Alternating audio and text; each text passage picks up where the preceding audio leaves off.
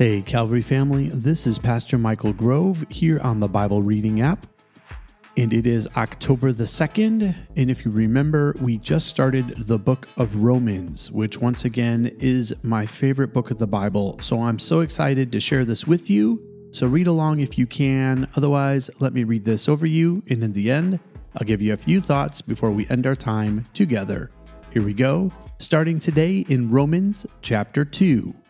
You, therefore, have no excuse, you who pass judgment on someone else. For at whatever point you judge another, you are condemning yourself, because you who pass judgment do the same things. Now, we know that God's judgment against those who do such things is based on truth. So when you, a mere human being, pass judgment on them and yet do the same things, do you think you will escape God's judgment? Or do you show contempt for the riches of his kindness, forbearance, and patience, not realizing that God's kindness is intended to lead you to repentance?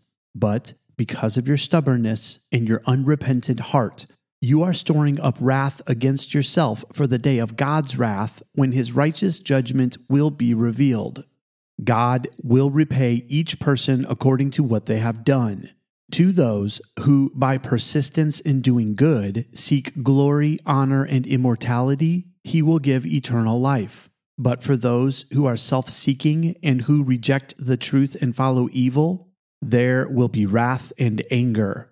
There will be trouble and distress for every human being who does evil, first for the Jew, then for the Gentile. But glory, honor, and peace for everyone who does good, first for the Jew, than for the Gentile. For God does not show favoritism. All who sin apart from the law will also perish apart from the law, and all who sin under the law will be judged by the law. For it is not those who hear the law who are righteous in God's sight, but it is those who obey the law who will be declared righteous. Indeed, when Gentiles who do not have the law do by nature things required by the law, they are a law for themselves, even though they do not have the law. They show that the requirements of the law are written on their hearts. Their consciences also bear witness, and their thoughts sometimes accusing them, and at other times even defending them. This will take place on the day when God judges people's secrets through Jesus Christ, as my gospel declares. Now you, if you call yourself a Jew, if you rely on the law and boast in God, if you know his will and approve of what is superior because you are instructed by the law, if you are convinced that you are a guide for the blind, a light for those who are in the dark, an instructor of the foolish, a teacher of little children, because you have in the law the embodiment of knowledge and truth. You, then, who teach others, do you not teach yourself? You who preach against stealing, do you steal? You who say that people should not commit adultery, do you commit adultery? You who abhor idols, do you rob temples?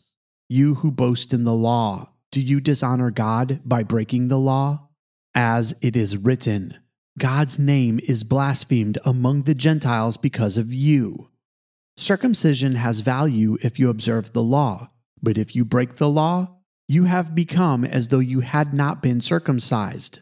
So then, if those who are not circumcised keep the law's requirements, will they not be regarded as though they were circumcised? The one who is not circumcised physically and yet obeys the law will condemn you who, even though you have the written code and circumcision, are a lawbreaker. A person is not a Jew who is one only outwardly, nor is circumcision merely outward and physical. No, a person is a Jew who is one inwardly, and circumcision is circumcision of the heart by the Spirit, not by the written code. Such a person's praise is not from other people, but from God. Romans chapter 3. What advantage, then, is there in being a Jew? Or what value is there in circumcision? Much in every way. First of all, the Jews have been entrusted with the very words of God. What if some were unfaithful? Will their unfaithfulness nullify God's faithfulness? Not at all. Let God be true and every human being a liar, as it is written, so that you may be proved right when you speak and prevail when you judge. But if our unrighteousness brings out God's righteousness more clearly, what shall we say? That God is unjust in bringing his wrath on us? I am using a human argument. Certainly not. If that were so, how could God judge the world? Someone might argue, if my falsehood enhances God's truthfulness and so increases his glory, why am I still condemned as a sinner? Why not say, as some slanderously claim that we say, let us do evil that good may result? Their condemnation is just. What shall we conclude then? Do we have any advantage? Not at all. For we have already made the charge that Jews and Gentiles alike are all under the power of sin, as it is written, there is no one righteous, not even one. There is no one who understands. There is no one who seeks God. All have turned away. They have together become worthless. There is no one who does good, not even one. Their throats are open graves. Their tongues practice deceit. The poison of vipers is on their lips. Their mouths are full of cursing and bitterness. Their feet are swift to shed blood. Ruin and misery mark their ways, and the way of peace they do not know. There is no fear of God before their eyes. Now we know that whatever the law says, it says to those who are under the law, so that every mouth may be silenced and the whole world held accountable to God. Therefore, no one will be declared righteous in God's sight by the work of the law. Rather, through the law, we become conscious of our sin. But now, apart from the law, the righteousness of God has been made known, to which the law and the prophets testify. This righteousness is given through faith in Jesus Christ to all who believe. There is no difference between Jew and Gentile. For all have sinned and fall short of the glory of God, and all are justified freely by His grace through the redemption that came by Christ Jesus. God presented Christ as a sacrifice of atonement through the shedding of His blood, to be received by faith. He did this to demonstrate his righteousness, because in his forbearance he had left the sins committed beforehand unpunished. He did it to demonstrate his righteousness at the present time, so as to be just and the one who justifies those who have faith in Jesus. Where, then, is boasting? It is excluded. Because of what law? The law that requires works? No, because of the law that requires faith. For we maintain that a person is justified by faith apart from the works of the law. Or is God the God of Jews only? Is he not the God of Gentiles too? Yes, of Gentiles too, since there is only one God who will justify the circumcised by faith and the uncircumcised through that same faith. Do we, then, nullify the law by this faith? Not at all. Rather, we uphold the law. This concludes the reading for today. Let me give you a quick thought before we end our time together.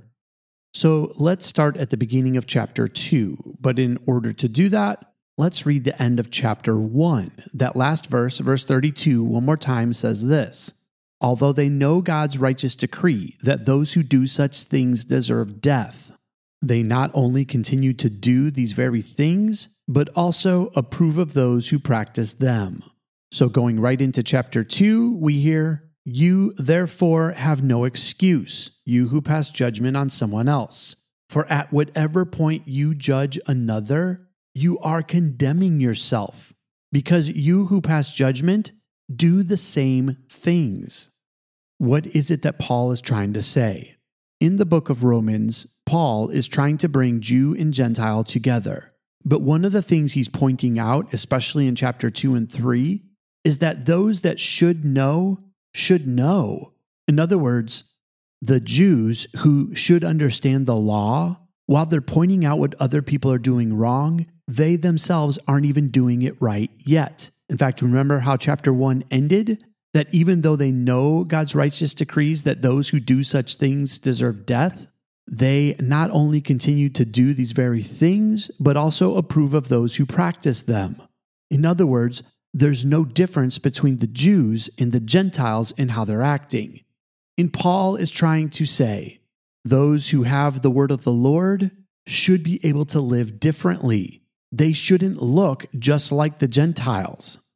So then he contrasts that with the fact that even though the Gentiles don't have the law, when they do what's right, they are actually condemning the Jews who should know better and should be doing it right. You ever met somebody who's a non-Christian but acts more like a Christian than the Christians do? That's kind of what Paul is talking about here, that the world should expect that Christians should make the best employees, the best employers.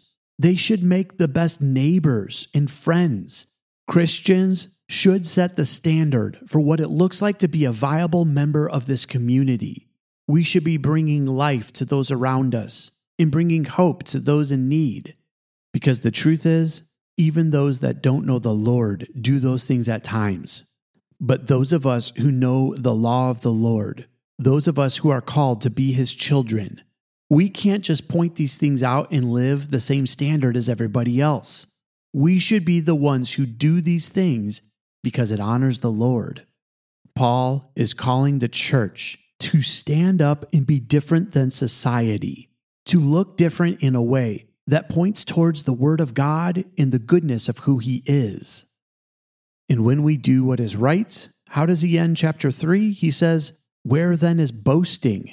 It is excluded because of what law? The law that requires works? No. Because of the law that requires faith. For we maintain that a person is justified by faith apart from the works of the law." In other words, God is justifying all people who will be drawn unto Him. And so our job is to draw people to the Lord.